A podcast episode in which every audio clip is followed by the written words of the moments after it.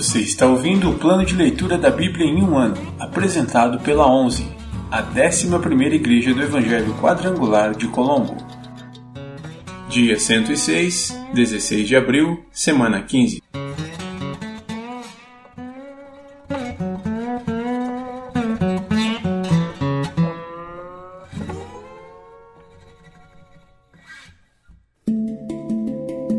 Novo Testamento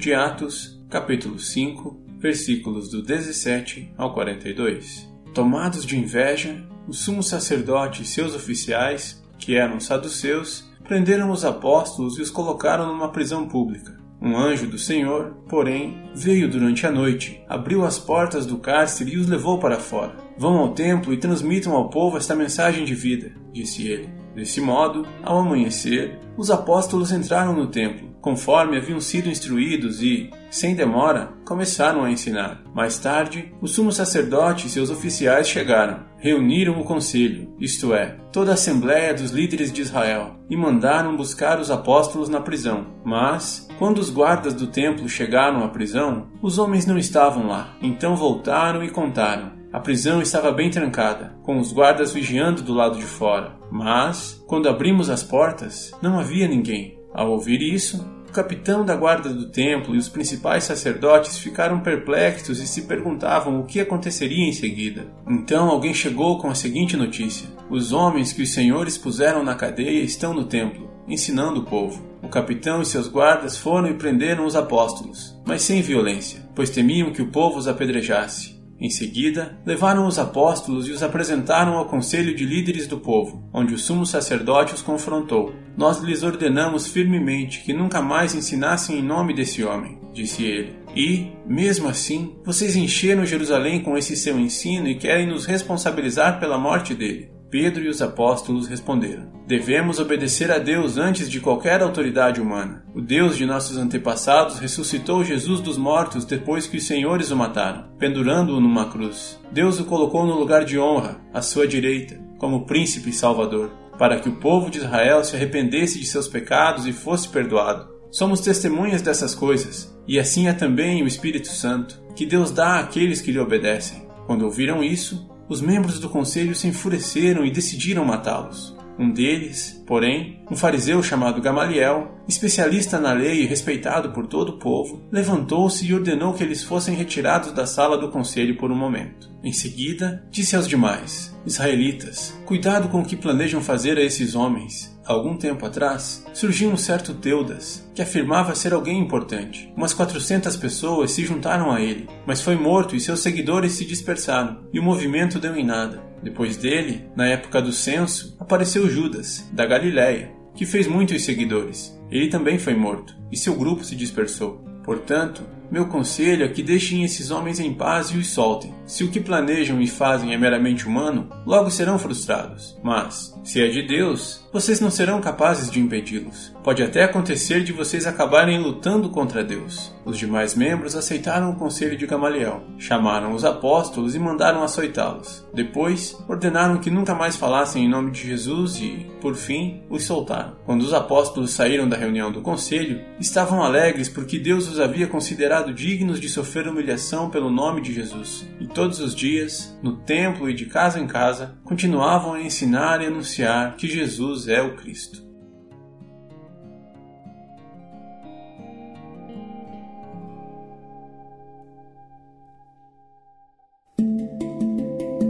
Antigo Testamento Pentateuco ou Torá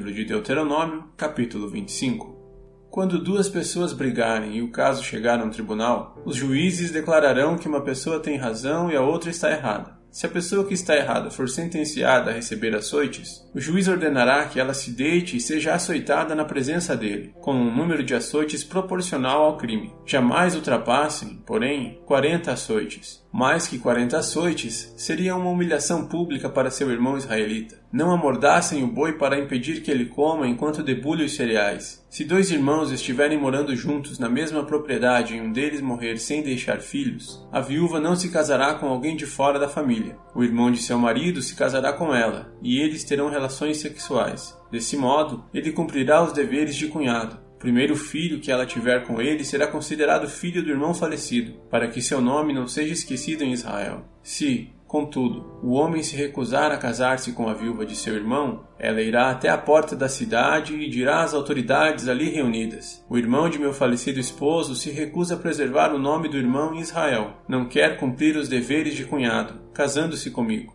As autoridades da cidade o convocarão e conversarão com ele. Se, ainda assim, ele insistir e disser: Não quero me casar com ela, a viúva se aproximará do homem na presença das autoridades, tirará a sandália do pé dele e cuspirá em seu rosto. Em seguida, ela declarará: É isso que acontece com o homem que se recusa a dar filhos para seu irmão. Desse dia em diante, a família dele será chamada em Israel de família do descalçado. Se dois israelitas brigarem e a esposa de um deles, na tentativa de livrar o marido de quem o agride, agarrar os órgãos genitais do outro homem, cortem a mão da mulher, não tenham pena dela. Quando pesarem mercadorias, usem balanças precisas. Usem também medidas completas e justas. Sim, usem sempre pesos e medidas exatos e justos, para que tenham vida longa na terra que o Senhor, seu Deus, lhes dá. Quem engana com pesos e medidas desonestos é detestável ao Senhor, seu Deus. Nunca se esqueçam daquilo que os Amalequitas lhes fizeram quando vocês saíram do Egito. Eles os atacaram quando vocês estavam cansados e esgotados, e feriram mortalmente os mais fracos que ficaram para trás. Não temeram a Deus. Portanto, quando o Senhor, seu Deus, lhes proporcionar descanso de todos os seus inimigos na terra que ele lhes dá como herança, destruam os Amalequitas e apaguem a memória deles de debaixo do céu. Jamais se esqueçam disso. Quando tiverem entrado na terra que o Senhor, seu Deus, lhes dá como herança e a tiverem conquistado e se estabelecido nela, coloquem num cesto alguns dos primeiros frutos de cada colheita que produziram e levem-no ao lugar que o Senhor, seu Deus, escolher para a habitação do seu nome. Dirijam-se ao sacerdote que estiver de serviço naquela ocasião e digam-lhe: Com esta oferta, reconheço diante do Senhor, seu Deus, ter entrado na terra que o Senhor jurou a nossos antepassados que nos daria. O sacerdote pegará o cesto de suas mãos e o colocará diante do altar do Senhor, seu Deus. Então vocês declararão na presença do Senhor, seu Deus: Meu antepassado Jacó era um nômade arameu que foi viver no Egito como estrangeiro. Quando chegou, sua família não era numerosa, mas no Egito ela se tornou uma grande e poderosa nação. Quando os egípcios nos oprimiram e nos humilharam, sujeitando-nos à escravidão, clamamos ao Senhor, o Deus de nossos antepassados. O Senhor ouviu nossos clamores e viu nossas dificuldades, nosso trabalho árduo e a opressão que sofríamos. Por isso, o Senhor nos libertou do Egito como um forte braço poderoso, com atos temíveis, sinais e maravilhas. Trouxe-nos para este lugar e nos deu esta terra que produz leite e mel com fartura. E agora, Senhor, traga os primeiros frutos da colheita que, do solo, me deste em seguida, coloquem o cesto diante do Senhor, seu Deus, e prostrem-se diante dele em adoração. Depois disso, alegrem-se por todas as coisas boas que o Senhor, seu Deus, tem dado a vocês e às suas famílias. Lembrem-se de incluir na celebração os levitas e os estrangeiros que vivem entre vocês. A cada três anos, separem um dízimo especial de suas colheitas. Nesse ano, entreguem seus dízimos aos levitas, aos estrangeiros, aos órfãos e às viúvas, para que eles comam até se saciarem em suas cidades. Então declarem na presença do Senhor, seu Deus, dediquei da minha casa a oferta sagrada e a entreguei aos levitas, aos estrangeiros, aos órfãos e às viúvas, conforme ordenaste. Não quebrei nenhum dos teus mandamentos, nem me esqueci de nenhum deles. Não comi coisa alguma desta oferta enquanto estava de luto, nem a toquei enquanto estava cerimonialmente impuro, e não ofereci coisa alguma dela aos mortos. Obedeci ao Senhor, meu Deus, e fiz tudo o que me ordenaste. Agora, olha desde a tua santa habitação no céu e abençoa o teu povo, Israel, e a terra que juraste a nossos antepassados que nos darias uma terra que produz leite e mel com fartura. Hoje o Senhor, seu Deus, ordenou que obedeçam a todos estes decretos e estatutos. Cumpram-nos cuidadosamente, de todo o seu coração e de toda a sua alma. Hoje vocês declararam que o Senhor é o seu Deus e que andarão em seus caminhos. Obedecerão a seus decretos mandamentos e estatutos e farão tudo o que ele mandar. O Senhor declarou hoje que vocês são seu povo, sua propriedade especial, conforme ele havia prometido, e que devem obedecer a todos os seus mandamentos. Se o fizerem, ele os colocará muito acima de todas as outras nações que ele fez, e vocês receberão louvores, honra e fama. Serão uma nação santa ao Senhor, seu Deus, exatamente como ele prometeu. Livro de Deuteronômio, capítulo 27 O altar no Monte Ebal. Então Moisés, acompanhado dos líderes de Israel, deu a seguinte ordem ao povo: Obedeçam a todos estes mandamentos que hoje lhes dou. Quando atravessarem o rio Jordão e entrarem na terra que o Senhor, seu Deus, lhes dá, levantem pedras grandes e pintem-nas com cal. Escrevam nelas todos os termos desta lei quando atravessarem o rio para entrar na terra que o Senhor, seu Deus, lhes dá, uma terra que produz leite e mel com fartura, conforme lhes prometeu o Senhor, o Deus de seus antepassados. Depois de atravessarem o Jordão, levantem essas pedras pintadas de cal no Monte Ebal, como hoje lhes ordeno. Construam ali um altar para o Senhor, seu Deus, usando pedras inteiras em sua forma natural. Não alterem a forma das pedras com ferramenta de ferro Construam o altar com pedras que não foram cortadas e usem-no para oferecer holocaustos ao Senhor, seu Deus.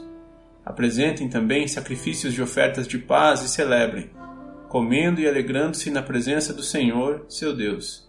Escrevam de forma bem visível todos os termos desta lei nas pedras pintadas de cal. Em seguida, Moisés e os sacerdotes levitas disseram a todo Israel: Faça silêncio e ouça, ó Israel Hoje você se tornou o povo do Senhor, seu Deus. Obedeça, portanto, ao Senhor, seu Deus, cumprindo todos estes mandamentos e decretos que hoje lhe dou. Maldições pronunciadas no Monte Ebal.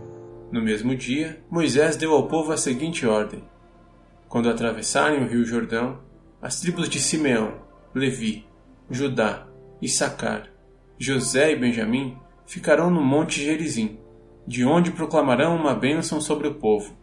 As tribos de Ruben, Gade, Azer, Zebulon, Dan e Naphtali ficarão no Monte Ebal, de onde proclamarão uma maldição. Então os levitas dirão em alta voz a todo o povo de Israel: Maldito quem esculpir ou fundir um ídolo e o levantar em segredo. Os ídolos, trabalhos de artesãos, são detestáveis ao Senhor. E todo o povo responderá: Amém. Maldito quem desonrar pai ou mãe. E todo o povo responderá: Amém. Maldito quem roubar a propriedade do próximo, movendo um marco de divisa. E todo o povo responderá: Amém. Maldito quem fizer o cego se desviar de seu caminho. E todo o povo responderá: Amém. Maldito quem negar justiça aos estrangeiros, aos órfãos ou às viúvas. E todo o povo responderá: Amém. Maldito quem tiver relações sexuais com a esposa de seu pai, pois desonrou seu pai. E todo o povo responderá: Amém. Maldito quem tiver relações sexuais com um animal, e todo o povo responderá: Amém. Maldito quem tiver relações sexuais com sua irmã, seja filha de seu pai ou de sua mãe, e todo o povo responderá: Amém. Maldito quem tiver relações sexuais com sua sogra, e todo o povo responderá: Amém. Maldito quem matar o seu próximo em segredo, e todo o povo responderá: Amém. Maldito quem aceitar pagamento para matar um inocente, e todo o povo responderá: Amém. Maldito quem não confirmar e cumprir os termos desta lei, e todo o povo responderá: Amém.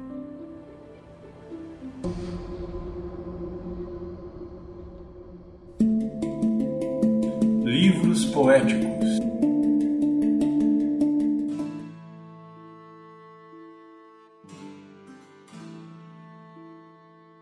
Livro de Jó, capítulo 9.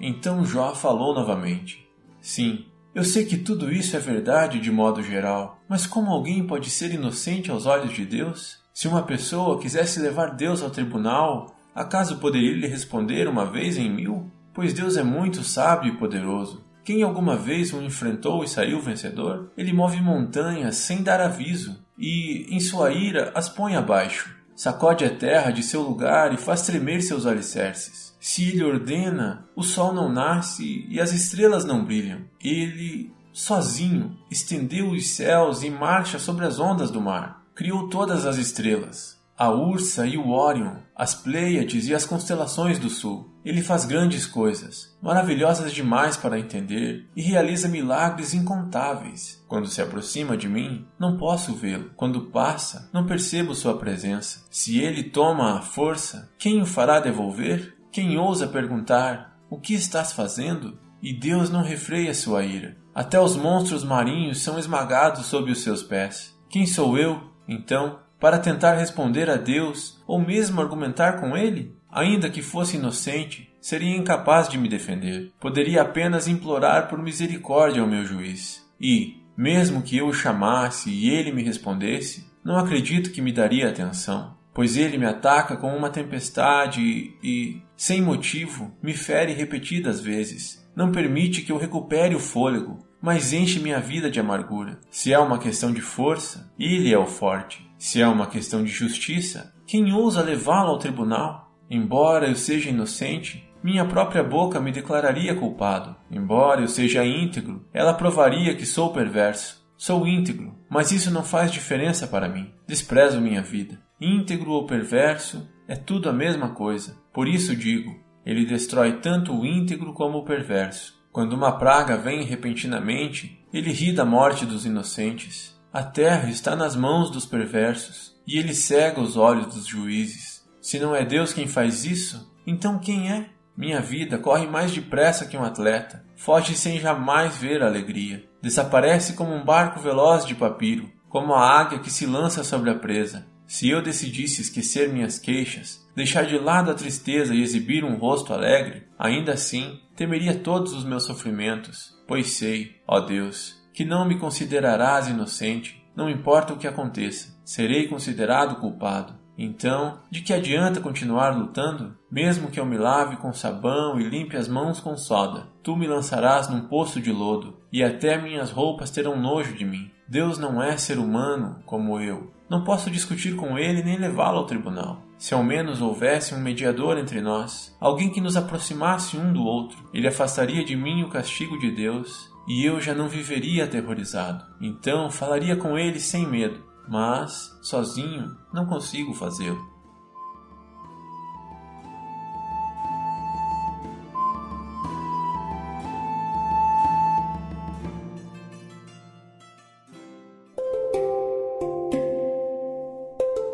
Versículo da semana.